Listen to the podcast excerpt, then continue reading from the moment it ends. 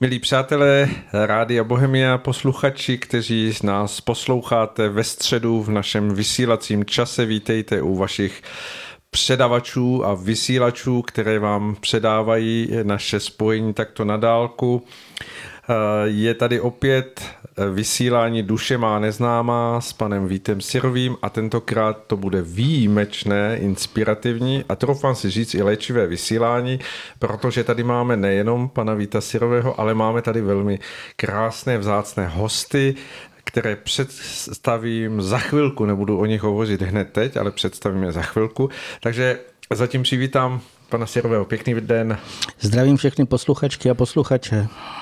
Tak a tím, že jsem tak trochu naznačil, že to dnešní vysílání je výjimečné, tak předpokládám, přeskočíme ty naše klasické rubriky, takže nebudeme hovořit o tom, co se děje v přírodě, ve vesmíru, nebo máte nějakou rychlou informaci, aspoň aby posluchači, kteří se na to těší, měli přeci jenom to zadosti učinění, že, že něco sdělíte. Abych to skutečně přeskočil, protože tentokrát vlastně jsme se rozhodli, že uděláme to jinak. My v většině případů právě dáváme nějaké informace, můžeme říct, jsou dost i rozumové, některé snažíme se samozřejmě, aby byly i hlubší, ale přesto je to něco, co vlastně sdělujeme. A protože pořád Duše má, neznámá má být o duši a vlastně o tom, že i duše potřebuje nějaký svůj pokrm, potřebuje nějaké popudy, tak proto to bude naprosto dneska jiné. A jak už tady bylo naznačeno, že jsou zde vlastně dva, můžeme říct, umělci, kteří přijímají inspirace, tak já bych se tady chtěl zmínit vlastně o tom, co už jsme v minulých pořadech o tom často mluvili, ať už se to týká různé oblasti mozku, jak vlastně fungují, jak přijímají, ale chtěl bych zde jako přidat takové úplně nové věci, které se ke mně dávno dostaly. Málo kdo vlastně, nebo stále se mluví o tom, že máme být víc citový, že vlastně máme prožívat citově, že máme víceméně vnímat různé impulzy, ať už někdo chce touží třeba slyšet nebo vidět bytostné, nějakým způsobem se ladit na takové tyto proudy odlišné, ale málo kdo si vlastně představí nebo dokáže nějakým způsobem dostat k tomu, jak na to.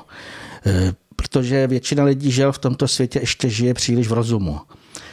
Rozum je vlastně dennodenně krmen tisícemi informací. A abych to popsal úplně přesně, něco spočítat, něco víceméně, nějaké zprávy, teďka se porovnává, kdo je kdo třeba dělá takovou chybu, teď myslím politické, společenské dění.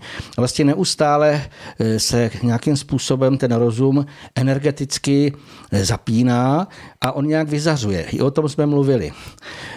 To, ten tvar toho vyzařování nebo ty formy u toho předního mozku, to znamená rozumového, tak alespoň tak to popisuje pan Jan Domanský, já to vnímám obdobně, je to tvar takových jakýchsi otazníčků, otazníky.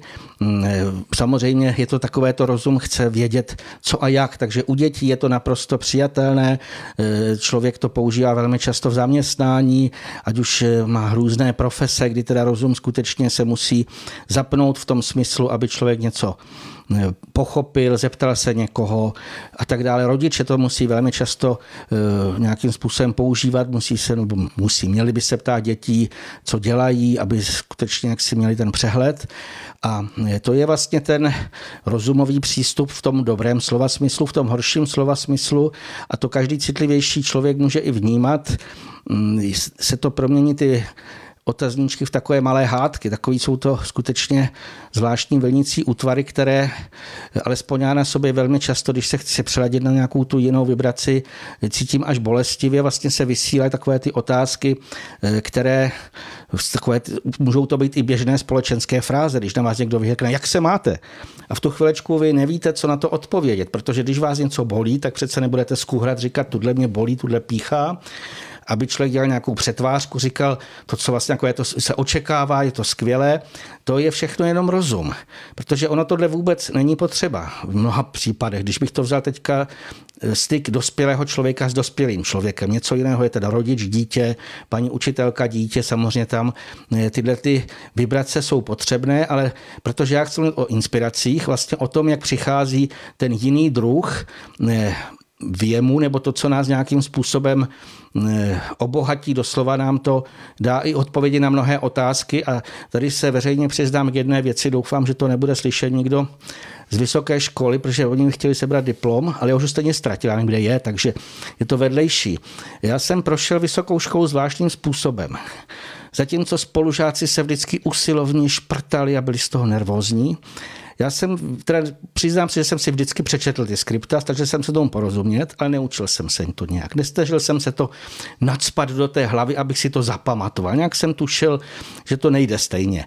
A aniž bych vlastně věděl, jak to funguje, tak už tehdy jsem přijímal v podstatě ty zřejmě myšlenkové formy od pana profesora, kolem kterého to lítalo, když jsem přišel ke zkoušce. Prostě jsem se jenom sklidnil, měl jsem už takový ten svůj způsob, takže jsem si nepovídal se spolužáky, kteří ještě na chodbě rychle ve skriptech si něco opakovali a povídali si vzájemně, jestli tohle ví, jestli si to pamatuje, jak to, že si to nepamatuje.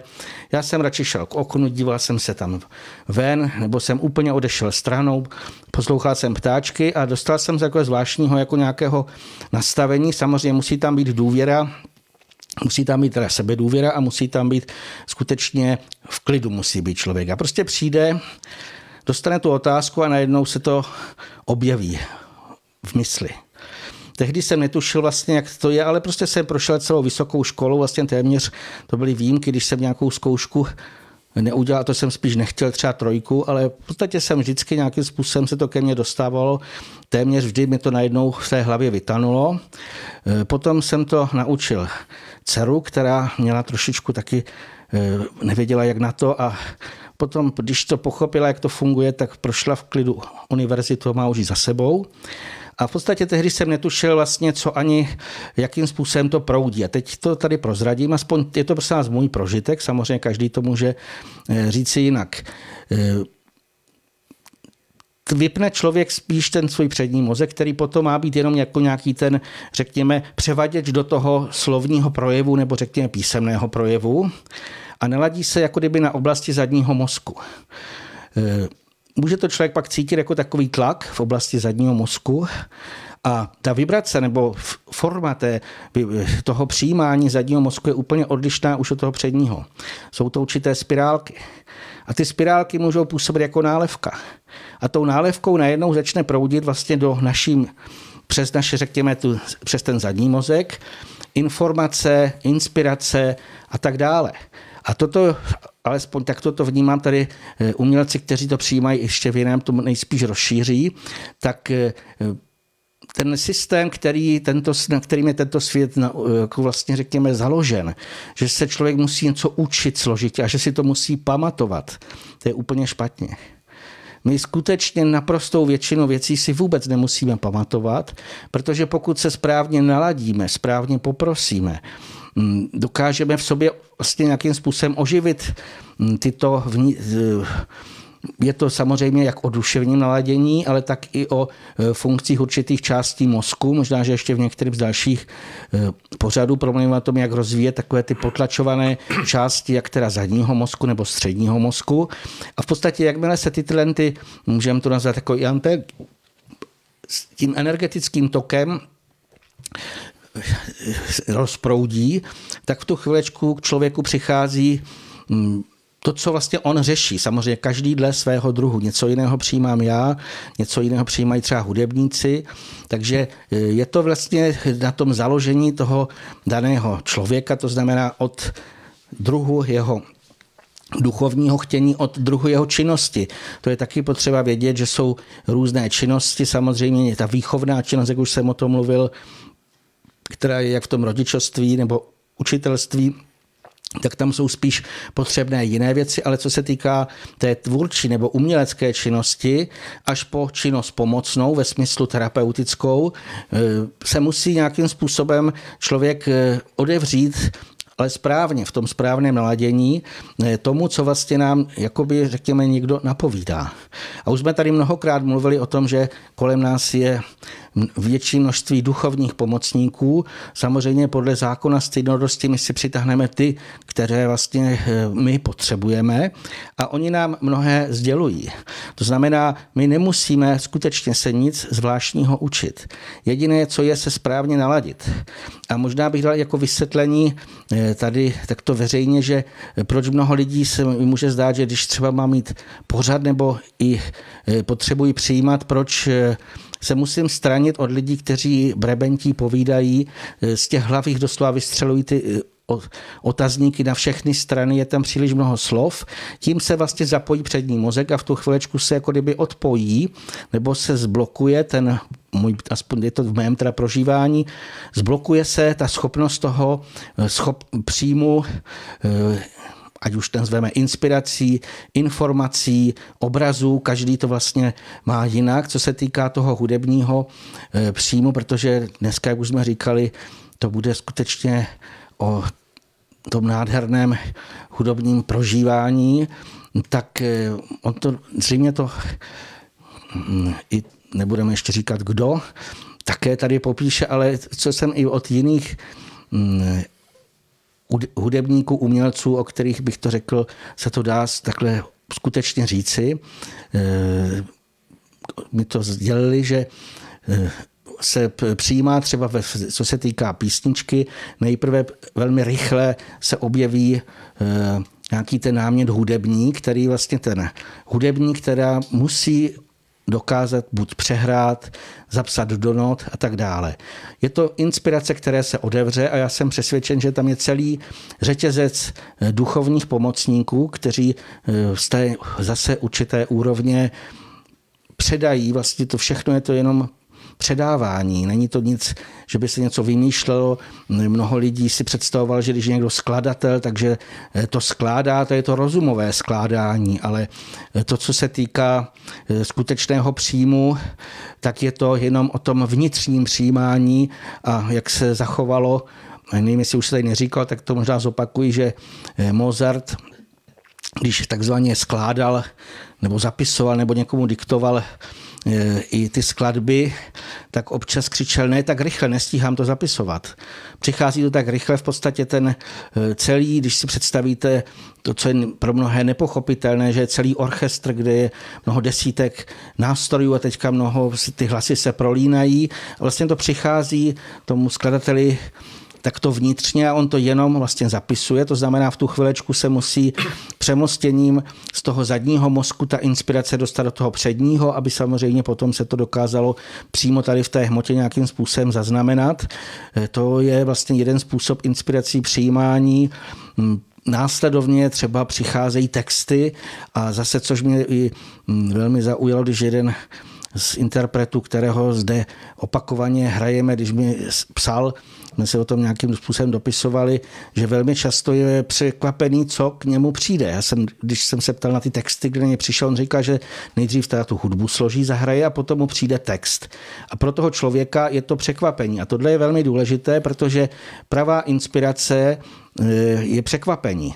To není to, co jsme my vymysleli. Pokud si něco začneme skládat ve smyslu toho, ať už třeba chceme psát, že rozum bude nějakým způsobem lovit na internetu, mimo jiné, to je vlastně celý ten špatný způsob, nebo nějaké učebnice, nějaké knížky stále se tam hledá, z toho si vlastně vypisuje, to je skládání rozumem. Ale to není inspirace. Inspirace je taková, že my si vlastně nějakým způsobem sklidníme, naladíme a najednou, co si přijde a přijde co si krásného. A tady já bych chtěl tady posluchačům popřát jednu věc, protože my tady, to ještě se dělí pan Svoboda, kdo bude nejen tady s tím rozhovor, ale kdo potom bude celý koncert a můžeme říct si, že to bude hudebně poetické dneska to naladění.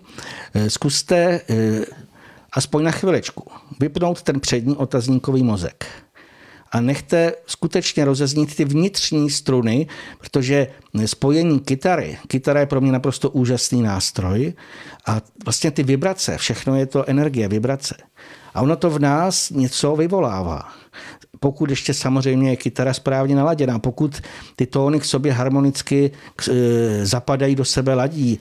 To znamená, je to něco, co vlastně my můžeme vnímat na té úrovni, která je mnohem hlubší než ta rozumová. My samozřejmě slyšíme třeba text a to platí pro jakékoliv z umění ve smyslu buď zpěvu nebo i přednášení básně. Tyto dva vlastně druhy umění jsou si velmi blízké, protože oba dva pracují s přijatou inspirací ve smyslu spojení slov, ale důležité na tom je, že mají blízko i k takovému z nejvyššímu z umění dramatickému, protože aby umělec něco předal skutečného, tak on musí vnitřně prožívat to, co předává. Nesmí to být takové to přečítání nebo nějakým způsobem to, co člověk slyší z rádií, nějaké ty takzvané zpěvy a pro mě je to spíš hluk, kdy tam není ten vnitřní duchovní prožitek, který se potom i projeví v hlasu, v interpretaci a v podstatě jsou to, má to velmi blízko k té inspiraci, jak už jsem tady mluvil, kdy se můžou rozeznívat nebo nějakým způsobem rozpohybovávat i v těch hlubších vrstvách, jak duševních, ale i v tom v jiných částech mozku než v tom předním mechanismy, kdy my jsme najednou schopní skrze umění, skrze, myslím teďka, poetiku, básně nebo písně, my jsme schopni pochopit něco, co by jsme například my s panem Svobodou vám tady nemohli předat slovy. Kdyby jsme dlouho mluvili a budeme se vám snažit něco předávat, tak to vnitřní prožívání je úplně vlastně odlišné a já jsem přesvědčen proto vlastně, že jsme zvolili tento dnešní tuto kombinaci, že pokud budete chtít mít náladu, mít čas, prožít si ten následující hudebně poetický, tu hudebně poetickou část, tak nechte to rozeznívat e, skutečně uvnitř. Ať už, jak už jsem říkal, vypněte prostě ten přední mozek. E, ještě z hlediska toho, z tohohle toho děje, e, já jsem zjistil, že mě velmi prospívá, když třeba si chci prožít hudbu, zavřít oči. Aby vlastně ten nebyl moc, jakoby řekněme, zrak je spojený s předním mozkem. To znamená, když člověk kolem sebe se rozhlíží, co kdo dělá, co kdo má na sobě, co kde létá, není to ono. Alespoň u mě je největší prožitek, a to jsem měl i na koncertech úplně jaksi jiných, když jsem zavřel oči a najednou jsem to nechal vnitru znít a vnitru nechat vyvolávat ty odezvy, vlastně i pochopit nebo snažit se vnímat, co ta inspirace vlastně nám přináší, co, co nějakým způsobem nám chce sdělit a hlavně, jak chce oblažit naší duši. No, tak začali jsme tedy ze široka. Já děkuji panu Syrovému, že otevřel opravdu toto téma, které si myslím, že je předmětem dnešní doby. Když se to tak nezdá, tak můžeme hovořit o tom, že Ten, ten veliký hm, hm, jakýsi blok, který si v sobě neseme, je ta naučenost používat ten hm, přední rozumový mozek, který se do všeho montuje. A je zajímavé, že zmínil uh, pan Syrový uh, to, že doporučuje při poslechu hudby uh, nebo vůbec jako pro hlubší vnímání zavřít oči, protože uh, se postupně dá, dostává vědecky uh, na, na vědomí uh, poznatek, který je velmi, velmi zajímavý a to je to, že oční orgán není samostatný orgán, ale že to je pouze nervstvem prodloužený mozek, že, že oči jsou vlastně vystouplý mozek na povrch na, nás a funguje jako, jako jakýsi vnímač toho, toho vnějšího prostředí, ve kterém se nacházíme. Je to zajímavé a myslím si, že ještě ohledně toho budou různé vědecké poznatky, které ukáží to, že opravdu pro to vnitřní přijímání se v člověku musí rozechvět něco, co je nezávislé na těch našich smyslech. A vy jste tady říkal o tom rozdílu mezi předním a zadním mozkem a můžeme si asi přiblížit to, že se nejedná o ten zadní mozek, jak se spojuje s, s mozečkem, s tím vlastně orgánem, který v tom mozkovém komplexu zajišťuje vnímání rovnováhy a, a věci, které souvisí s tím, abychom opravdu dokázali v tomto světě chodit po dvou nohou a být, být jako vzpřímeně rovno, rovnovážní, ale že se jedná o, o ten kmenový mozek, o ten ten vnitřní mozek, který se skládá z vícero částí a jedna z těch zásadních částí, o které se také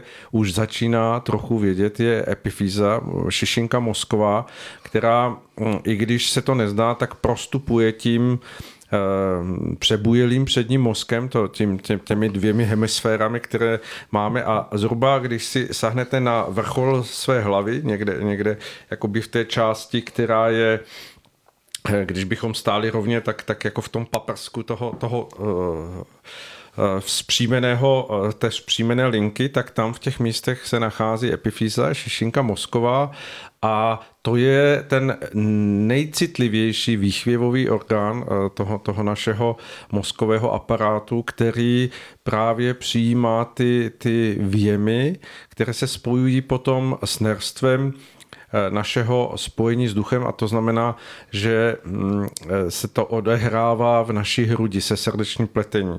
A v tom je nesmírně důležitý okamžik a myslím si, že umělci nám to potvrdí, že se, že se děje cokoliv, co si zvláštního okolo nich ve chvíli, kdy opravdu přijímají něco, co se dá nazvat jakýmsi spojením s tím, s tím vyšším, s tím, co, co okolo člověka krouží, a je, jak vy jste řekl velmi zajímavě, jeho samotného překvapuje. To znamená, že myslím si, že ten pravý umělec je ten, který je zároveň první buď posluchač nebo první prožívající to, co k němu přichází, protože vlastně on je i ten jakýsi účastník na tom, ne, ne, ne jako ten, kdo to vymýšlí nebo kdo to, kdo to tvoří, ale kdo to zároveň i prožívá v tom, v tom svém naladění, a, a vlastně ta snaha o to přenést to dílo pro druhé je vlastně v té tvořivosti buď to předat do nástroje, do hlasu, do dramatu, do, do podoby nějakého psaného, nádherného textu. To všechno jsou pak už jenom jakési prostředky pro to, aby to mohli sdílet i další lidé. A jak vy jste řekl, tak my budeme mít tady možnost společně prožít po tom našem povídání s vámi i s hosty, které tady máme ve studiu, celý koncert, a já jsem... Já jsem přesvědčený, že ten koncert, který, který je vlastně nádhernou skladbou hudby, zpívaného slova a, a přednášeného slova, tak má v sobě jistou léčivost, a to je to, co odráží ty záchvěvy nebo vibrace, které vlastně v tu chvíli prostupují tím prostorem díky těm rezonancím hudebního nástroje nebo toho rozrezonování lidského hlasu, a v tom je ta nádhera, že, že se i k nám mohou vlastně v skrze tuto cestu přiblížit jakési vyšší světy, které jsou přijaté v tom, v tom uměleckém díle nebo v tom uměleckém pojetí, a aniž bychom se dokázali my sami, já nevím, lidé, kteří jsou právě třeba v tom rozumovém nastavení jako velmi dobří, ale proto jakési sáhnutí si do těch, do těch vyšších světů nemají v sobě tak úplně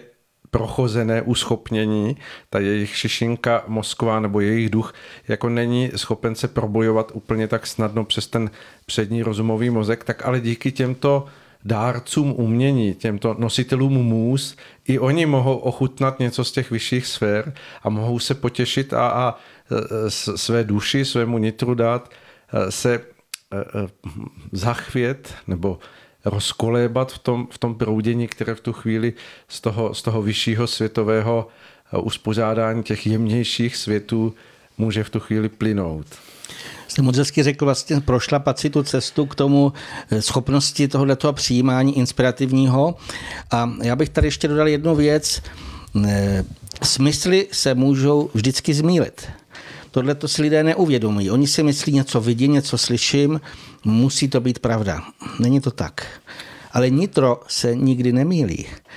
ještě bych dodal, vlastně rozum se může mýlit. A já jsem přesvědčen, že my vcházíme postupně takovými krůčky do takového toho údobí, kdy budou nastávat poruchy v rozumu, ať už formou různých nemocí, ale různých výpadků a podobně.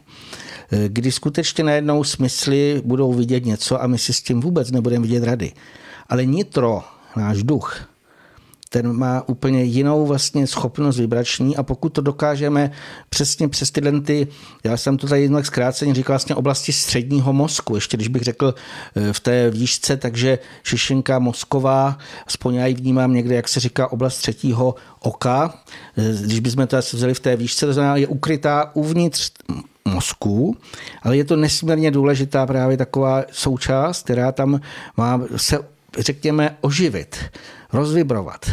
A to vlastně je něco, co je pro nás v mnoha, obl- jako v mnoha jak bych řekl, případ- možnost nebo v mnoha prožitcích, které za ten den nebo nějakým způsobem se nás, najednou před nás něco postaví, ať už přijdou nějaké veliké, nečekané nějaké děje, tak jsem zjistil jednu věc a už to kolem Velikonoc mě přišlo. Jak je velmi rozdílné, když někdo chce řešit i určitý problém, že se něco stane rozumově. Rozum se do toho zakousne a teďka jako takovým tím tvrdým způsobem chce hrabat, chce něco víceméně dělat. Ale jak my jsme si odvykli, i když se něco stane, třeba s autem, se zastavit, stišit, pomodlit se a napojit se nahoru a ptát se, co teď mám udělat. A to je, co se nemýlí. Pokud skutečně dokážeme to přijmout vnitru, tak to právě může být to překvapení. Místo toho, jak koho by napadlo rozumem, dělej tohleto. A teď si všichni říkají, musíme to dělat. Tak ten člověk, který dokáže přijmout tu inspiraci, ale je tam v tom ten důležitý prvek toho vnitřního sklidnění, zvroucnění, rozvibrování, každý si to může podle svého popsat, tak naslouchat.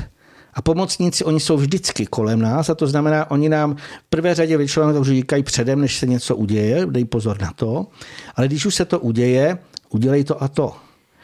A ta vnitřnost naslouchání citem je nesmírně důležitá, a proto, když bych zase ještě teďka po tom odbočení řekl, je tak důležité naslouchat citem třeba umění, protože tam je to nejjednodušší.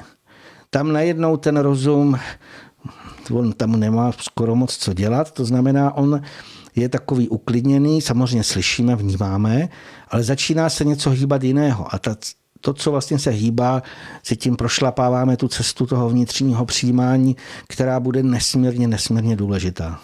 Můžeme říct, vy jste to řekl hezky, o tom, o tom jakémsi stišení nebo o té potřebě sklidnění toho, toho jakoby stlumení toho, toho běhu těch mozkových závitů v tom předním mozku. A mně přišel obraz, že, že je opravdu to skutečné umění, které je napojené na ty harmonie a krásy toho vyššího druhu, zprostředkované přes ty lidi, kteří to dokáží i v dnešní době, tak, tak vlastně učí ty druhé lidi se s těmito místy a s, s těmito výchvěvy toho, toho, toho krásného a oblažujícího proudu harmonie spojovat. To znamená, můžeme říct, když to převedeme do toho, do toho mozkového aparátu, tak ta šišinka žil to odnesla nejvíce tím přebujelým předním mozkem, protože on ji úplně uzavřel a svým způsobem ta přebujelost těch mozkových závitů způsobila to, že že ta epifýza je jako, jako výrůstek z toho kmenového středního mozku je, je nejvíce obalená tím, tím rozumovým. A tak e, proto se mnoha lidem nedostává úplně snadno to, aby to, o čem se tady hovoří, o tom přijímání nebo určitém vnímání věcí, které jsou toho nadsmyslového původu, tak, tak se jim to úplně nedostává. Ale právě lidé, kteří vládnou uměním, byli obdarováni a dokáží to rozvinout skrze své schopnosti a dary, tak, tak oni jsou léčiteli epifýzy. Oni, oni vlastně učí ty, ty, při tom správném naladění ty posluchače nebo ty, ty, kdo jsou na tom umění účastní, rozechvívat to, co vlastně se dotýká v tu chvíli toho, toho jemnějšího vnímání. A v tu chvíli vlastně to jsou nejcennější léčitelé dnešní doby, protože oni zprostředkovávají něco, co, co se díky tomu, co vychází z jejich darů, může spojit s druhými lidmi a naučit je to, že i, i oni to mohou nějakým způsobem sami ze sebe zvnitru v tom svém chtění také objevovat a nacházet jako, jako zprůchodnění nějakého osvojení si, spojování se, co, co sami o sobě by nedokázali. Takže svým způsobem teď mě dochází, my tady máme hosty, ty, ty nejnádhernější léčitele dnešní doby, protože oni vlastně učí, jak vnímat to vyšší a vstřebávat to do, do toho našeho hrubohmotného těla, aby se to spojilo s duchem, aby lidé vlastně mohli mít daleko větší vnímavost pro krásu, pro harmonii a pro všechno to, co s tím je spojené. A, a skrze toto, aby dokázali vlastně poznávat světlo. Světlo, mír, nádheru. A bych ještě je to nesmírně potřebné v dnešní době, protože skutečně toho pravého umění není tolik a lidé místo, aby, jak to bylo dříve, denodenně zpívali nebo nějakým způsobem rozvíjeli, co, si, co skutečně jaksi právě v tomhletom nastavení, tak rozvíjejí to opačné. Co se týká té šišinky mozkové, takže ona je nejen zarostlá fyzicky v tom mozku, ale ten obraz, který mi teďka přišel, ona u těch lidí, kteří jsou v rozumu, je přímo omotaná těmi háďátky. Ano, je nepohyblivá. Háďátky, to jsou právě, to je to, co já vnímám i bolestně, když někdo přijde a začne někdo z něj úplně vystřeluje z toho rozumu něco, co mě to bolí fyzicky, potom to je, duševně, duševně to, to říká, že vás zaskočí tím, jak se vám daří, co děláte. No přesně, a, kolik je vám let, kolik, má, do, do kolik vážíte. Angličtiny, tak to je to how do you do a tam přesně. Jsou úplně ty hadi. Jo, jo. Teď jsem to ve všech jazycích se to učí pořád, jo. A vlastně první, co se musíte naučit, tohleto, nebo výgere zínen. A teďka vy musíte odpovědět. A teď jste z toho úplně ztracený. A to jsou ty háďata, které zamotají tu šišinku a vlastně ty lidé se už vůbec ale ani nemůžou poznat.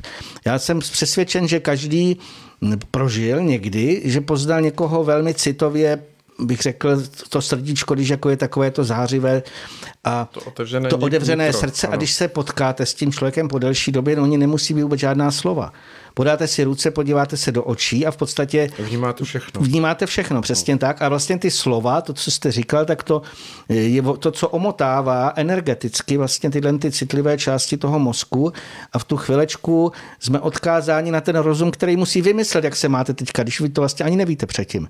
A teďka vymyslete, co tomu člověku máte řeknete, říct. Mám říct, že se mám dobře, bude mi závidět. No, mám říct, anebo... že se mám špatně, bude si myslet, že si vymýšlí, no. Že jo, kvůli tomu, aby si snad aby, aby litoval, jsou i lidé, kteří, víte, ještě ten obraz, to nejsou háďata, jsou to i háčky. Mnoho lidí, jako když si chce rozvinout konverzaci, tak teďka vyhodí z toho předního mozku nějaké téma a teďka čeká, že ten druhý se chytí a teď, že se začne o tom bavit. Ale to je pořád rozum, rozum, rozum a zbytečné v mnoha případech. Kromě té výchovné oblasti, tu beru. Ale z hlediska duchovního prožívání našeho nejniternějšího a my jsme vlastně v době, kdy skutečně už musíme toto rozvíjet, že zase bychom se vrátili k tomu, co vás tady pořád na to připravujeme, aby už jste se těšili na to. Skutečně nechat se léčit zvukem, nechat rozvibrovávat, protože přesně jak tady bylo řečeno, teď úplně odbočím, trošku je to rozumové, ale ta struna se rozvibruje v nějaké vibraci, v té správné vibraci. A i v nás, na té duši, to rozvibrovává nějaké struny, i v tom mozku to rozvibrovává určité, řekněme, oblasti. A dokonce i tu šišinku mozkovou to uh, uh, také učí se zachvívat a nalaďovat. Spolu zachvívat, na to, přesně, na to, no. Na to vyšší, takže... A dokonce to každý, myslím, že může prožít. Je to takový najednou pocit úplně jiný, než jako měl předtím. Jde no. Na koncert a je naštvaný, co se to děje, co kde slyšel, co mu říkal. A najednou přitom, když se skutečně dokáže uvolnit a teď se začne zachvívat, tak zjistí, že se to změní, že najednou má vnitřní prožitek a může mu třeba té slzy, to je takový ten skutečný, jako to, co člověk pak vidí, co se vlastně děje. Některé koncerty, třeba tady, nebudu říkat ještě pořád jméno, ale to dokonce i zpívám na některých koncertech, některé písničky, které si pamatuji. A to vlastně i toto je zase nějaké to přeladění se, kdy člověk skutečně najednou provádí dechovou terapii a už je to úplně vlastně jiné, než to původní, co šel, to znamená, než když šel vlastně na tu danou třeba na ten koncert. Takže já jsem přesvědčen, že by tento svět velmi, řekněme, skoro i vyléčilo, kdyby se lidé přestali přetahovat pořád o peníze, o moc, ale začali víc rozvíjet pravé umění, vlastně to čisté umění. Hmm. Mně přišlo, že se používá často při nějakých hlubokých prožitcích právě při umění, že, že člověk to pak zpětně hodnotí, říká, já jsem byl úplně unešen. A ono to tak je, protože se dá hovořit o tom, že ten duch byl pozvednut a z toho, z toho vlivu toho, toho naučeného jakéhosi racionálního světa najednou byl odpoután a tím prostřednictvím toho, toho umělce nebo toho, kdo, kdo zprostředkovává ten, ten prožitek a ten zážitek, tak byl odnesen o kousek výš a směl se tam spolu s ním spolu zachvívat. A to je vlastně to nejcennější na umění, protože ono pomáhá uh, lidskému duchu se uvolnit a do určité míry osvobodit z toho zajetí, toho, toho uh, naučeného myšlenkového způsobu vnímání světa, najednou být někým jiným, alespoň na chvíli. A to je, to je na tom to nejnádhernější a je, je, je velmi dobře, že tady máme takové umělce, jako je Jano Světlan Majerčík a, a Pavla Bartková, kteří jsou tady s námi ve studiu a už se tady těší, že budou hovořit o tom, co my tady jsme tak jako teoreticky rozebrali, tak oni nám řeknou, jak to prožívají naživo. Takže já tímto naše hosty zdravím, pěkný den, vítejte. Srdečně pozdravím všetkých. Jsme, jsme, Dobrý večer. Jsme moc rádi, že jste tady s námi a my už mám za chvíli linku dáme prostor, aby lidé si mohli také poslechnout to, jak vy vnímáte tyto věci a jak je prožíváte, protože si myslím, že to bude mnoho lidí zajímat. Prostě uděláme takový jako výlet do... do duše hudebníka a, a, a duše, duše básnířky, aby naši posluchači směli ochutnat ten, ten, ten proces nebo to, co se odehrává v tom, jak to, jak to lidé, kteří mají ty dary u sebe rozvinuté, zprostředkovávají druhým, co u toho prožívají, jak, jak je to i pro ně samotné vlastně naladění, co, co vlastně oni v tu chvíli uh, ve svém nitru a ve svém uh, zprostředkování sami smějí ochutnávat a prožívat. Tak Vítku, uh, povídejte ještě, ještě chvilku vy o tom, o tom mozku, než, než se tady přesuneme potom, protože budeme potřeba přeskupit trošku tady naše obsazení ve studiu a uh, než vás pustíme do světa, tak, tak řekněte tady posluchačům ještě. Já bych možná spíš k tomu duchu, protože skutečně mozek je ve smyslu toho rozumového, toho rácia, který každý skoro si tak nejvíc uvědomuje. Prostě myslím tedy sem a vlastně najednou třeba to nefunguje, jak to má, ale co se týká těch duchovních prožitků, takže já jsem skutečně přesvědčen, že správné to čisté umění duchovně povznese, jak jste přesně řekl. Já jsem to prožil mnohokrát i v různých jako kdyby žánrech a musím říct, že pro mě to byl velmi často nebo několikrát obrovský prožitek v tom, že když jsem třeba si říkal, je krásné jaro, jak jsou krásně rozkvetlé jabloně, stromy.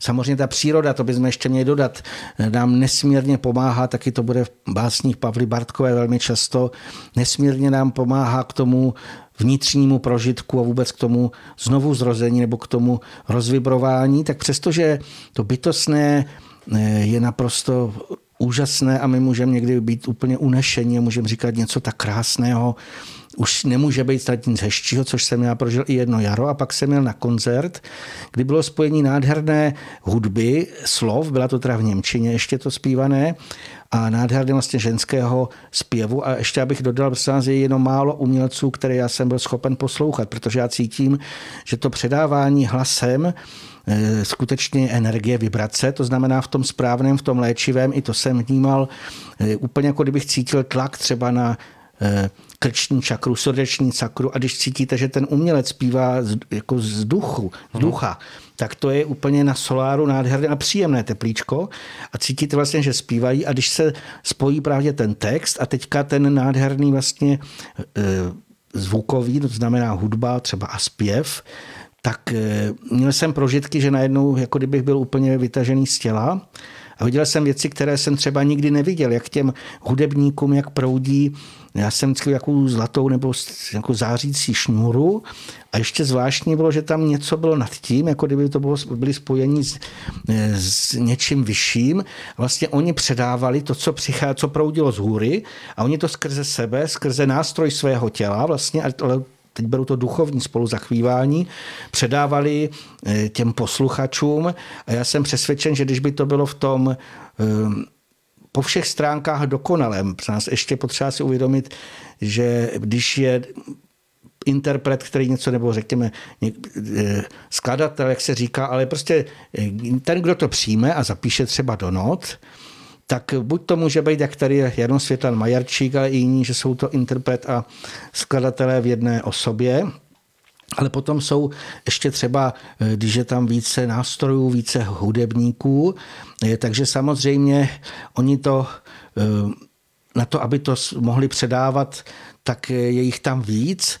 A vždycky je tam důležité, aby, si, aby všechno bylo v té harmonii, aby to byly...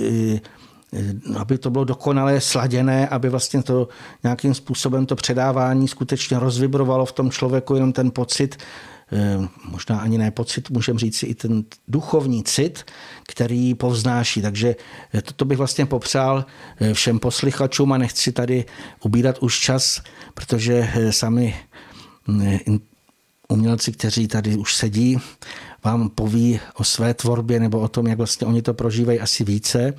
Tak já se s vámi, přátelé, loučím a přeji potom krásný prožitek, hlavně u toho hudebně poetického nějakého té druhé části, kterou jsme vám tady taky už připravili. Tak, to, že se s námi loučí pan Vít Syrový, ještě neznamená, že pořad Duše má neznámá končí, protože naopak začne teď tady ta část, která bude naplněná těmi výjimečnými hosty, které tady dnes máme. Takže vydržte chviličku, my si jenom tady uspořádáme studio a hned pokračujeme.